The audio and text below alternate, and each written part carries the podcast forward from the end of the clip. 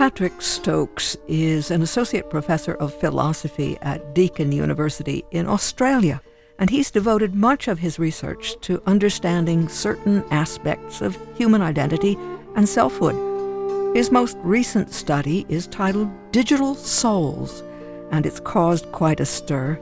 Dr. Stokes looks at how we're handling those who have died, the internet, and our longing to stay connected. As we say, he's based in Australia, but he begins his book right here in northeastern Pennsylvania, in Dunmore. He tells the story of Friends of Dunmore resident Jack Faris, who received email messages from Jack some months after he had died. Stokes isn't really interested in the how of the emails. He gives several plausible explanations, but he uses the incident as a way to examine how we, as humans, long to stay connected with those we love who have passed away. He looks back in American history and tells us in 1825, Samuel Morse had been painting a commissioned portrait of the Marquis de Lafayette in Washington, D.C., when a horse messenger brought word from New York that Morse's wife Lucretia was ill. The next day, another message arrived to say Lucretia had died. Morse left immediately, but by the time he got home, Lucretia had already been buried. We cannot say, though this has never stopped people from speculating, to what extent this tragedy inspired Morse to overcome the problem of communication over distance.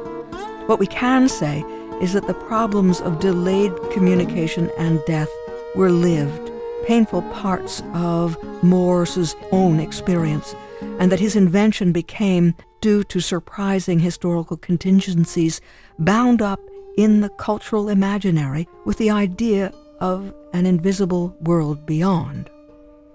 That association of the dead with electronic communication lingered right throughout the 20th century, according to Stokes. Near the end of his life, Thomas Edison was speculating to reporters about the possibility of building a machine so sensitive it could communicate with the dead. Both Edison and Alexander Graham Bell, inventor of the telephone, experimented with telepathy by winding wires around people's heads. It didn't work. Many people found the telephone unsettling and even creepy the first time they heard it, reminiscent of the mysterious disembodied voices of the seance room. In particular, the entirely new phenomenon of white noise unnerved early telephone users. Some came to interpret these sounds as somehow connected to or even communications from the afterlife. Words of Patrick Stokes from his study digital souls. And Dr. Stokes, in this study, even talks about a new phenomenon, the wind phone. And the wind phone brings us right back to where Stokes begins, and that's Dunmore, Pennsylvania. There is an historic cemetery in Dunmore that is almost 200 years old. For nearly 20 of those years, Julie Esty and the dearly departed players have been leading tours of the cemetery each October. What's fascinating is that those who take part in the tour do receive communications from those who have passed on, but they are in the form of theatrical monologues or short scenes relaying something of the history of the region and or their own stories and even offering advice to those passing through in the 21st century, much as Jack Faris did in his emails to friends. Julie and the players don't rely on electronic devices to make an impact, though they might use microphones so people can hear better.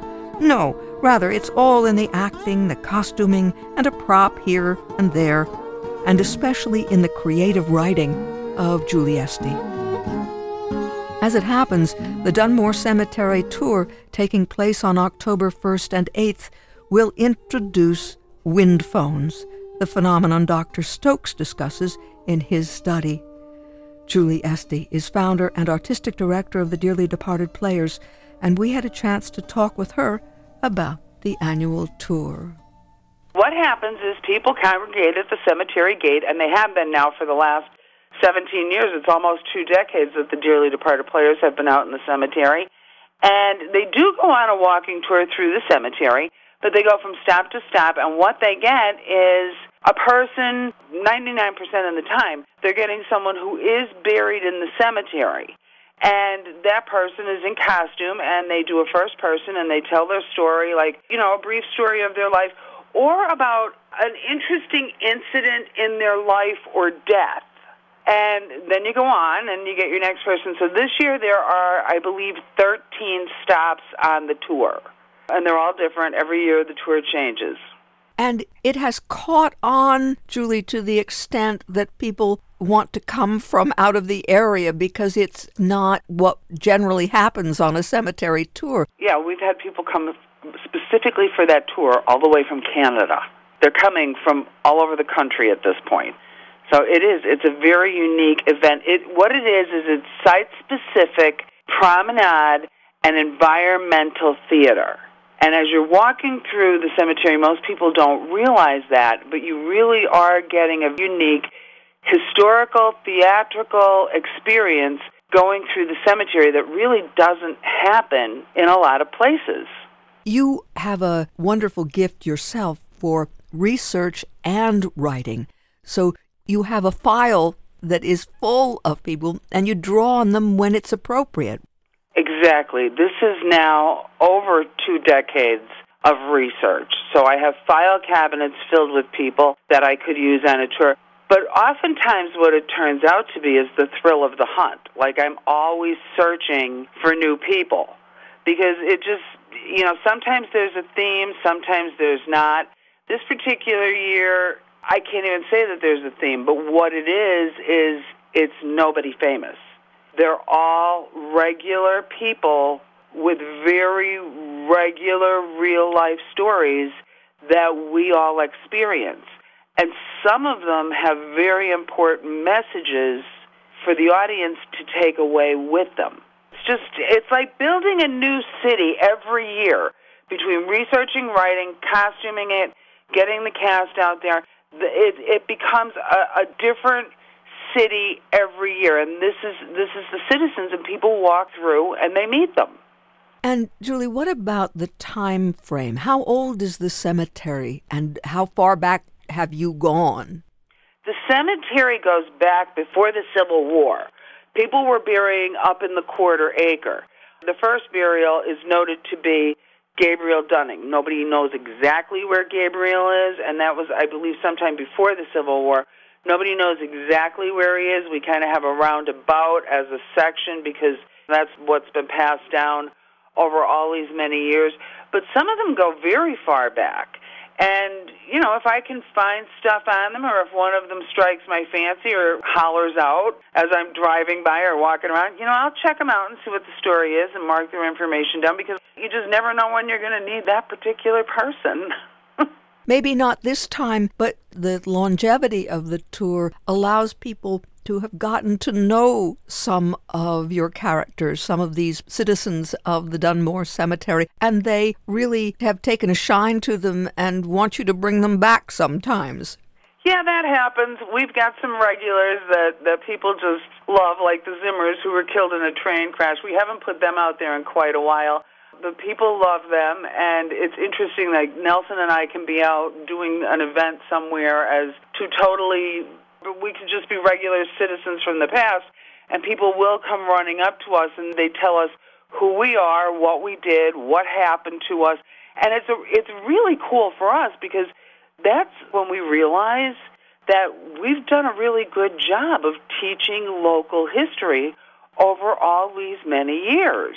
And it sounds like a cliche, but you're bringing history to life because history is made by people. And so when you bring the people who make the history to life, and it doesn't have to be anybody famous, that really is giving us a palpable sense of the history of the region.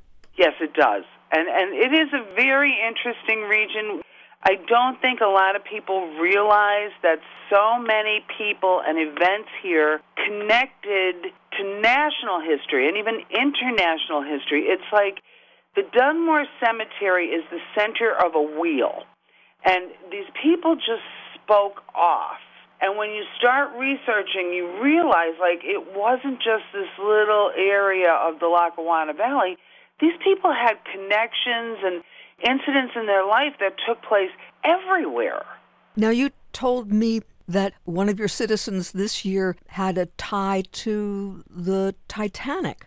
Yes. One of our people from the past this year is a teacher, and his roommate in college went on to be a very famous painter, and his roommate died on the Titanic. So he talks about, you know, his time with his roommate, and he had um, a poem that was really significant in his life. The, this person that we're talking about, that's in the cemetery from the past, about people who die at their post.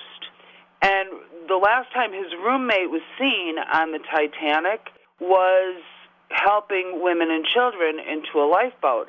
And it's like, well, you know, he died at his post, and like the teacher died after teaching a class, he died at his post. And really, don't we all?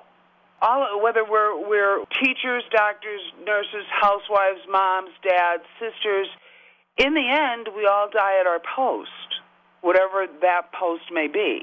So he's gonna he's gonna talk about that and talk about his roommate who did pass in the sinking of the Titanic. And speaking of teachers, Julie, you're going to remember one of your very own teachers. I am, and people have been asking me to do this for many years, almost since she passed. A lovely woman who wrote the book The Gravity on the Gravity Railroad. Mary Teresa Connolly was my eighth grade history teacher, and we were great friends uh, till till the day she died. And you know, she imparted different incidents in her life that really could help people today. So I am finally, after all these years, going to go out there and I am going to be TC, the woman who who really sparked me on on the path that I'm on today. She's part of. She's a great part of the reason that I do what I do, and she is not buried in the Dunmore Cemetery. She's buried up the road a bit, but TC spent an awful lot of time, like myself, researching and writing about the people who are at rest in the Dunmore Cemetery. And she was a wonderful, a wonderful Dunmorian. So you know what? After after all these years, I'm just going to go out there and do it. And in her final educational moment, she's got some information that she wants to pass on that's very important to a lot of people that are going to be in that audience.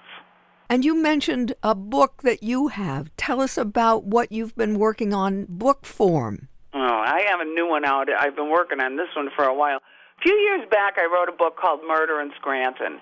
And in it, I addressed a couple of different murders that happened early in the 1900s.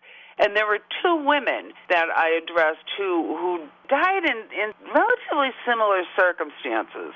And that was that, I thought. And as time went on, I started looking at some other things, and I see that between 1902 and 1905, it wasn't just two women that died in these similar circumstances, it was actually four of them. And in the end, when it was all said and done, like these women weren't the highest class citizens. In fact, the last two, I would say, were fallen angels, working ladies, soiled doves, whatever you want to call them they were they were very likely drug addicted. They're not living the best life. They're they're working the streets in downtown Scranton, and they end up bludgeoned about the head with an axe. And a man who committed suicide was blamed for these murders. In my research, I found out that two doors away from them was living a man who was executed for murder, a very similar murder in the state of New York. So I'm kind of thinking that maybe somebody got blamed for, yeah, maybe you hung out with them, maybe you drank with them, but murdering them is a whole other story, especially when you find out that you've got somebody who ends up being executed for a similar crime living two doors away. You know, maybe there was another possibility. So I know it's a long time ago, but you know what? Sometimes you just got to leave yourself open to those alternative possibilities. This man was within two blocks of where one of the women worked, and he was within five blocks of where another woman was found. So he was right in the vicinity of all four of these women. So I'm, I'm just tossing it out there. and you know, all those years ago, between 1902 and 1905, let's just put it this way, and it's nothing against the police or law enforcement or anything like that.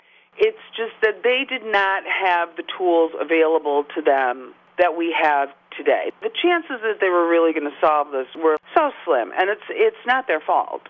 On another note, we do have a very interesting person on the tour this year in law enforcement. He was one of the first state troopers in the state of Pennsylvania. He goes on to be their commissioner, and he gets involved in investigating this kidnapping case for a, a, very young child in New Jersey. Well, because of his investigating this case in New Jersey and bringing it to a resolution, when the Lindbergh baby is kidnapped, people investigating that get a hold of this man who is now buried in the Dunmore Cemetery. And I got in touch with the State Police Museum down in Harrisburg and a couple of, you know, their commissioner now. And honestly, they were so, so helpful. On at least one of the tour days, they're sending an honor guard out for this person from the past, and they're going to send out one of their cars to sit out there during the tour for their former commissioner slash state policeman. And it's a, it's really kind of cool. You're always doing work on behalf of people who no longer can speak for themselves or who may have been overlooked or forgotten in that way. Tell us about wind phones. We are going to put a few phones in the cemetery, and people can pick them up and use them, or maybe not. But we discovered wind phones. Honestly, it's it's it's strange how things just come up. But I was with my daughter this weekend and a very dear friend, and they came up in conversation. And my friend and my daughter said, "You know what? You should put those out on the tour." And what they are is, from what we can determine, is after the tsunami years back in Japan, a man put up this this beautiful. It looks like a pagoda slash telephone booth, and he put a phone in it and that helped him through his grief at the loss of his cousin. Because think about it, all of these people are out there, and how many of them were lost and bodies were never recovered, and so many people didn't get a chance to say goodbye. So he put this phone out, and like I said, I, I guess it helped him with his grief. But when we looked at it, we're starting to see that wind phones are popping up in other countries. And basically, what they are is a phone, a telephone, that is not connected to anything. It's a phone. But you can pick that phone up and you can talk to your deceased loved one and say what you want. And sometimes we need to vocalize that. And sometimes some people just can't stand and say that at a grave. But maybe if they pick up a telephone, they can say what they need to say. And we don't know if anyone is going to use the phones in the cemetery, but we are going to put them there We've discovered that there is a cemetery in Raleigh, North Carolina, I believe it is, that has a permanent one. So that at any point, if somebody feels the need to speak to someone who was passed on or, or vocalize whatever, and I had another person come to me, and when they looked at it, they said, This would be a lovely thing to put in their church. So we're going to put the wind phones out there and it's kind of a progressive thing. When I first looked at it, I thought, you know, it reminds me of something Yoko Ono would do. Like that, she was very progressive. Well, she is very progressive in art and the things that she does. And it, I, I don't know if anybody's going to understand this, but we are going to put the phones out there. And for two days out of this year, the Dunmore Cemetery will be a wind phone station. We will have the phones, we'll have tissues, we'll have hand sanitizers, you know, we'll have a seat for people to sit. And if there's anybody who just needs to to sneak away and sit down and vocalize something to someone that they loved, hopefully the wind will carry it and that message will get there. The wind is doing the carrying of the message. Yeah. We're trying. We know that some people are probably going to think that we're crazy, but over all of these years that we're doing the tour, we've become very aware of something that for a lot of years we didn't know. Like we thought we were just like a history, culture kind of thing. people are starting to come to us now saying how much comfort we're bringing them and how much hope we bring them. We're starting to, de- well, we have been since COVID. We've been decorating the cemetery in a harvest theme, and a lot of organizations are starting to come along and help decorate mausoleums and graves. We have more people this year. They said people are telling us that just driving into the cemetery and seeing the harvest decoration gives them so much comfort. Like they come in for funerals, they see these decorations, and they're all tastefully done. You know, they're hay bales and and the beautiful colors of autumn, autumn leaves and stuff like that. And we're providing comfort to people who have lost family members or whoever. So we thought, well, you know what? We're going to put it out there with the wind phones. And like I said, for two days this year, the Dunmore Cemetery will be a wind phone station. You hmm. sit down and you dial that phone number that you haven't been able to dial in years because we all remember them. I remember my mom and dad's phone number. I haven't punched it into a, a telephone in years, but you know what? Even though there's no dial tone or whatever, like to just pick that up for somebody and punch in that number and maybe be able to say goodbye or I remember or I love you or maybe it's not even a person, maybe it's a pet. You know, grief comes in, in so many different forms. So you know what? At the very least, the phones will be out there. People can use them. They cannot. If they don't use them, if nobody picks those phones up, at least they, they're a reminder that your loved ones in some way are always still here. They're just that close as a, as a phone call away. Might not seem it sometimes, but I'm willing to bet that they are. Today, don't you think people still try to avoid, especially with all our devices, try to, to distract ourselves from our mortality. Yeah, I do. I do think we don't want to think about it. And the bottom line is, it comes to all of us. And I'm going to hang on after all these years in the cemetery. I'm going to hang on and say that there's more to it all. And we're all going to see each other again. And, you know, it's just going to be wonderful. And, and you know what? If somebody needs to pick up a phone to get that just that little bit of hope, then you know what? We're going to have a phone there for you. Then tell us the particulars, where we find you, how we join you. Okay, we are in the Dunmore Cemetery, which is at 400 Church Street in Dunmore, Pennsylvania. We will be there on October 1st and 8th at 2 o'clock. And that's when, when the tours start, 2 o'clock. There's just one tour on each one of those days. Admission is free. You gather at the gate. A whole lot of people will be coming in because they always do. And at 2 o'clock, I say, let's roll. And that's it. You start on your little walking tour through the cemetery. It usually takes about two hours. I, admission is free. You don't need any reservations. If anybody has any questions and they need to call me, they can call me at five seven zero three four four three eight one nine. We'll be glad to. We've answered questions from how much is it to what's the nearest and best hotel. Feel free to call us. Look for us on Facebook at the Dunmore Cemetery Tour. We will be there, and we are waiting to see everybody.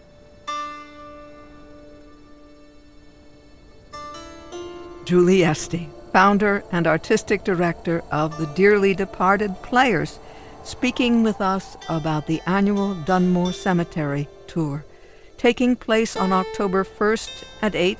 Those are Sundays at 2 o'clock, 400 Church Street. That's the address of the cemetery. And it is free. 2 o'clock sharp, that's when Julie says, let's roll, and the tour begins. For more information on the web, facebook.com slash the Dunmore Cemetery Tour. Facebook.com slash the Dunmore Cemetery Tour.